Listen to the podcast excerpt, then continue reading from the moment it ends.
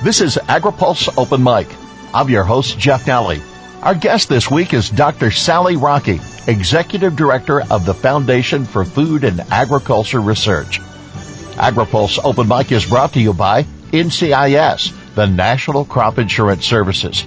Crop insurance, the smartest, most efficient way to secure America's food, fiber, and fuel supply. AgriPulse Open Mic continues with F F A R's Doctor Sally Rockey next. Today's Open Mic segment is brought to you by America's crop insurance industry, which is thankful for the continued support of farmers, commodity organizations, rural businesses, lenders, and lawmakers who are fighting to maintain a strong farm safety net, providing individualized protection on more than three hundred eleven million acres of farmland. Crop insurance remains the smartest, most efficient way to secure America's food, fiber, and fuel supply. This is AgriPulse Open Mic. The Foundation for Food and Agriculture Research was born from the two thousand fourteen Farm Bill with the mission of finding matching ag research funds for the whole food system, from producer to consumer. F F A R Executive Director Doctor Sally Rockey says there are six challenge areas that form their strategic research framework. Across all of those areas, we also have that ag environment nexus, which which really does hit all of our challenge areas. So how do we conduct agriculture, and what science needs to come to bear in order to have agriculture deal with the changing climate? And then secondly, the other really important area that we are um, advancing and, and growing in is that health agricultural nexus. And that's really what came to light through COVID.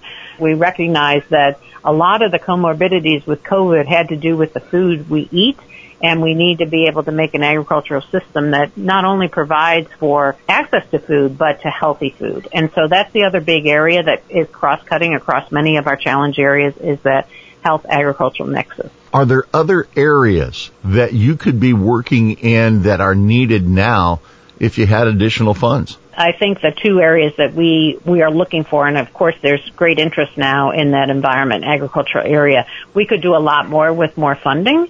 Um, but in, in whole cloth, all of our areas could um, benefit from additional funding.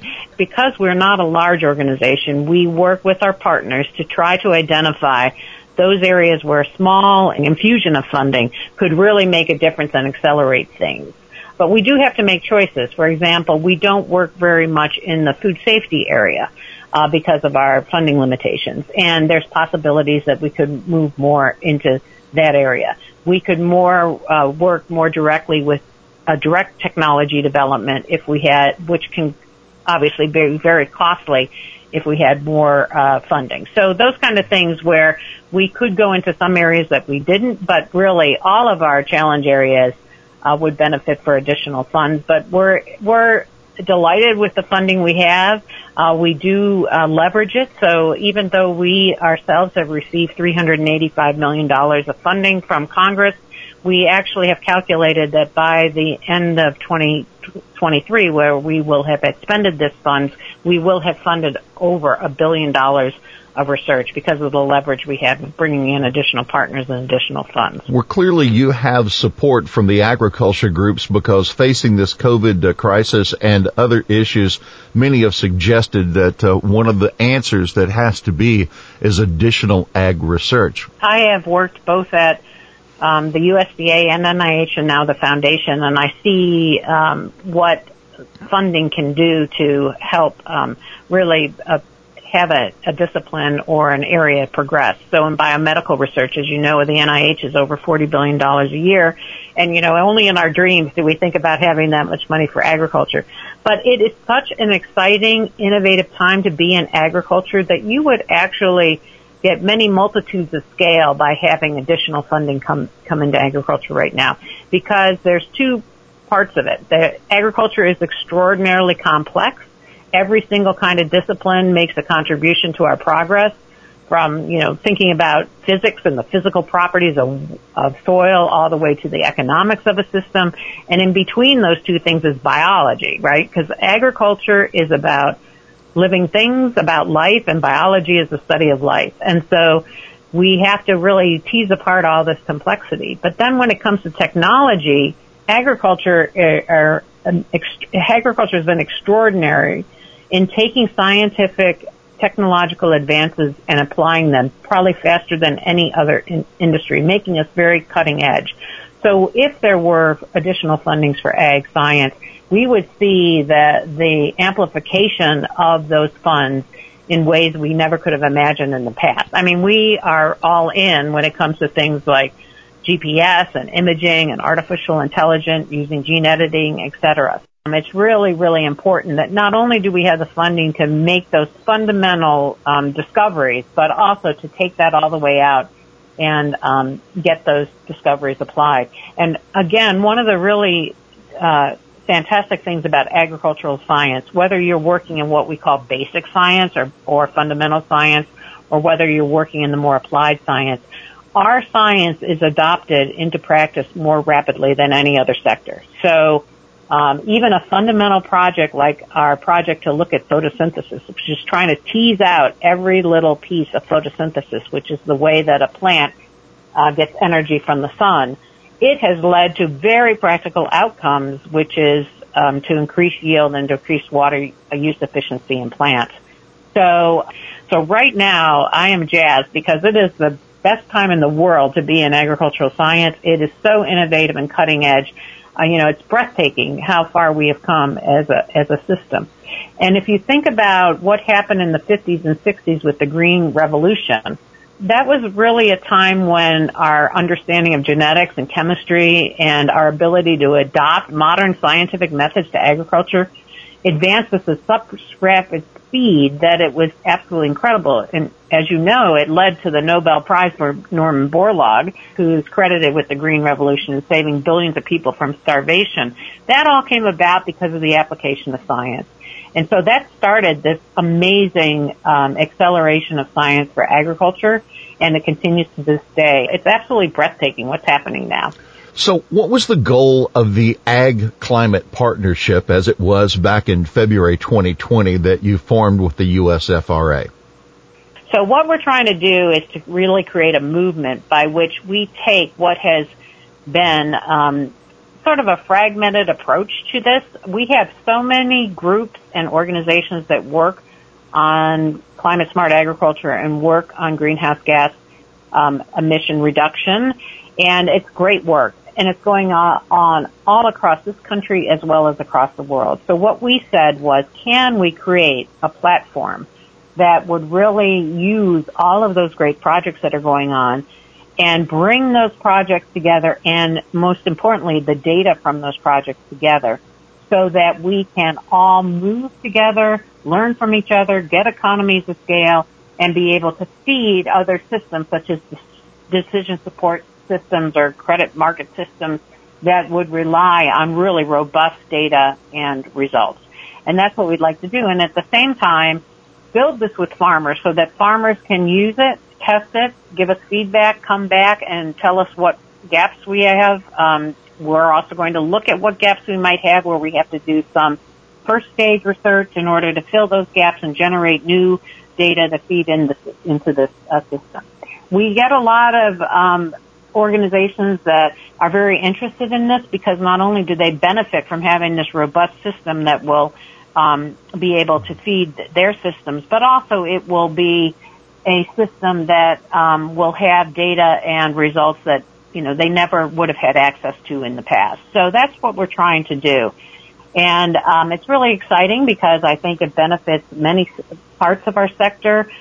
Of course, farmers for sure, so that they have good science-based um, information to make their decisions, um, whatever those decisions are, but also our, our in the food industry, of course, with our with the food companies as well as retailers as well as seed companies, all of that, all of us uh, stand to uh, benefit from from this kind of uh, very collaborative approach uh, to what we have, we're all been doing in our own little world uh, to this point. So on the one-year anniversary of the partnership, a new name and the announcement of a private company willing to invest funds in the mission area.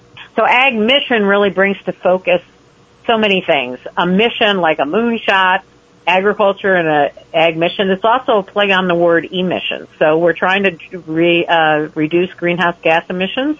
And so AgMission also help people vision, uh, envision what we're really trying to do in this area. The idea of this is to form a number of funding partners. We're actually created a formal capital campaign to try to raise one hundred million dollars towards this goal, as we talked about, to build this platform and to engage farmers with farmer adoption. So PepsiCo, coming in as our first formal founding member, has been really, really exciting because, you, as you know, PepsiCo is an agricultural company at its core, and uh, they have very much uh, looking at the resilience of the food system. They also have worked with tens of thousands of farmers across the world, so that's really great for our networks that we need to have in AgMission in order to make sure that we're meeting the needs of the farming community.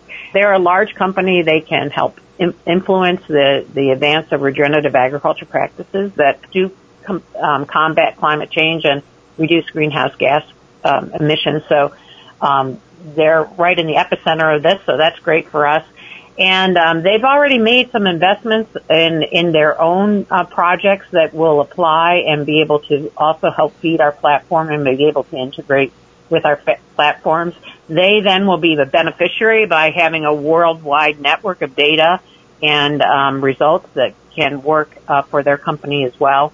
And uh, so it goes both ways. It's really just incredible. Um, it's, they will have an incredible resource that they will have helped build. They are not going to be the only partner. We're working, as I said, on a one hundred million dollars campaign, uh, of which our foundation will match part of that. We're very excited to have Pepsi as our first funding partner, and we're hoping that many more will. We've been talking with many other organizations, and so we're hoping that many others will follow. Can you point to nuggets of research that have already been revealed and other low-hanging fruit or other objectives that you hope to find in this research? So if you think about where the state of some of this work in greenhouse gas reduction has gone on, there's two parts. There's the cropping side and there's the animal side. So we have looked at methane emissions in cattle. We've been very involved in, and in other um, animals as well. We've been very involved in some of these programs to look at how we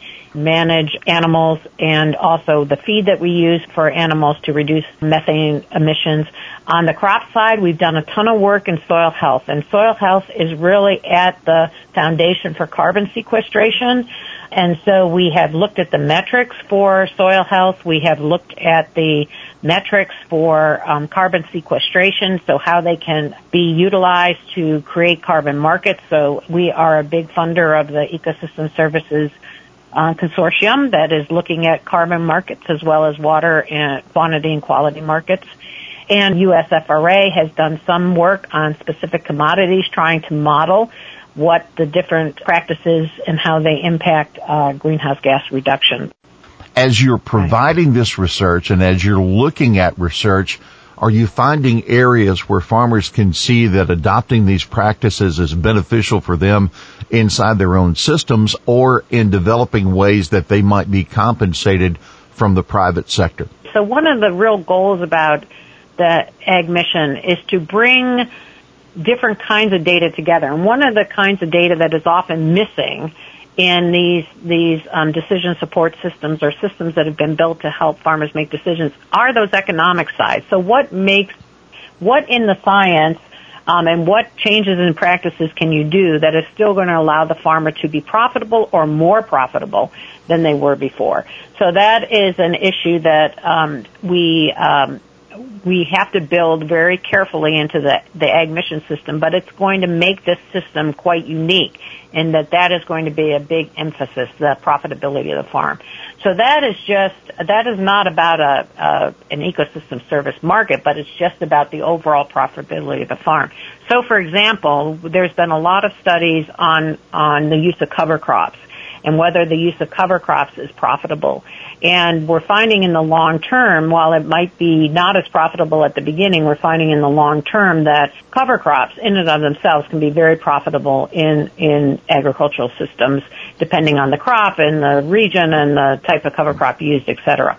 Um, you have to look at in the animal world, if you're, you have this variety of uh, dairy cow and you're using a certain kind of um, feed on that dairy cow, are you is that profitable? Are you getting the same yield in milk?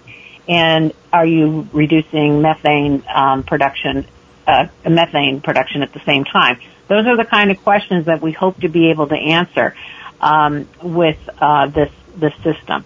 On the other hand, then there's the, the incentives through the markets, and the, so for example, carbon markets that have been all the rage of of recent, to actually pay farmers for the the reduction in greenhouse gases or to increase carbon sequestration. That certainly is going to benefit the work of AgMission. Um, it's broader. AgMission is broader than just uh, feeding carbon markets, because they need science-based decision making. If you're going to have a carbon market, you have to know that you are measuring um, the the increased um, carbon sequestration the right way. For example, you have to know how practices influence that. But it's not just about the incentive systems. It, we hope that the incentive is going to be that overarching the, their. While we we hope that we'll have more and more um, ecosystem services markets, we're at the same time going to be able to improve the entire profitability of a farm based on um, putting in place climate-smart practices that have been uh, scientifically driven. So let's talk about some of the areas that you're working on with the Foundation for Food and Ag Research. Uh, it has been identified that there are food deserts inside the country, places where it's a, a tremendous travel from the field to make it to the fork of the consumer. As you look into vertical farming and to non-traditional agriculture, do you anticipate finding results there that might be able to help these deserts? Yeah, well, if, if you think about it, vertical farming is where crops are grown in stacks, as you know. You've seen pictures of them. Because you can control everything in a vertical farm, you can actually grow plants for specific reasons, for certain nutritional requirements or for cer- certain traits they might have.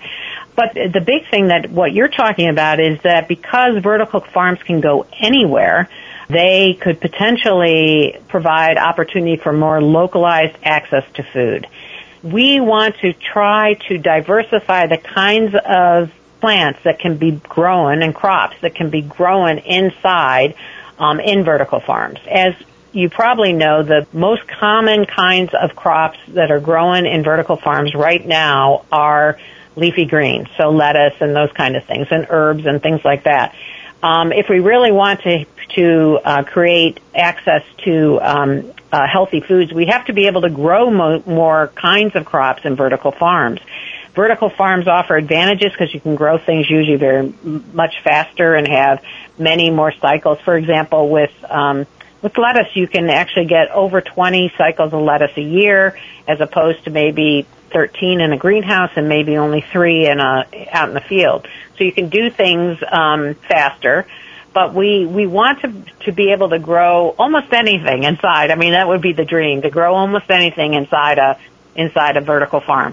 So in order to do that, we have to understand these crop plants and how they could potentially be adapted to uh, growing inside. And that's really what our consortium is about, is to look at different plants and look at the characteristics of plants we can grow now and see how that can be um, adapted to other kinds of crops, so that we can have just a, a, a, a large variety of different kinds of crops that can be grown in vertical farms. I noted uh, you, a lot of the research that you're working on, some of it uh, for the distant future and some of it that is so relevant right now. With the drought that we're having in the West, uh, the shortage of water that producers and consumers are experiencing, you're spending time now looking at ways to uh, reduce the amount of waste in irrigation systems. That's timely information. Right. Yeah, we have actually a consortium called the Irrigation Innovation Consortium, and that is really looking at ways that we can uh, do smart irrigation. That means irrigating where you need it in a field, um, being able to control irrigation technology so that it only places water where it's needed.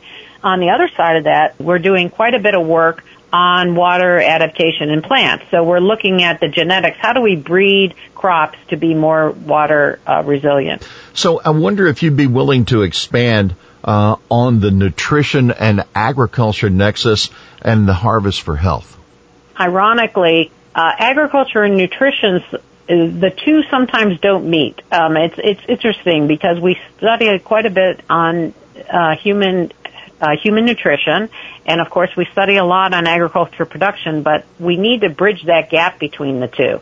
So we need to understand how foods we produce affect the overall nutrition, and nutritionists have to see how the production of food affects overall nutrition and vice versa. We know that we can start all the way back to agricultural production and uh, think about how we produce more nutritious diets. And on the other hand, we are trying to increase the diversity of the types of foods that we eat.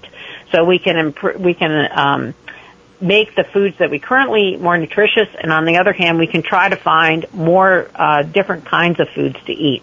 So our Harvest for Health is is a um, partnership with the Global Alliance for Improved Nutrition, or GAIN, um, which is an initiative to accelerate the development of underutilized crops and increasing the diversity of those foods in the marketplace.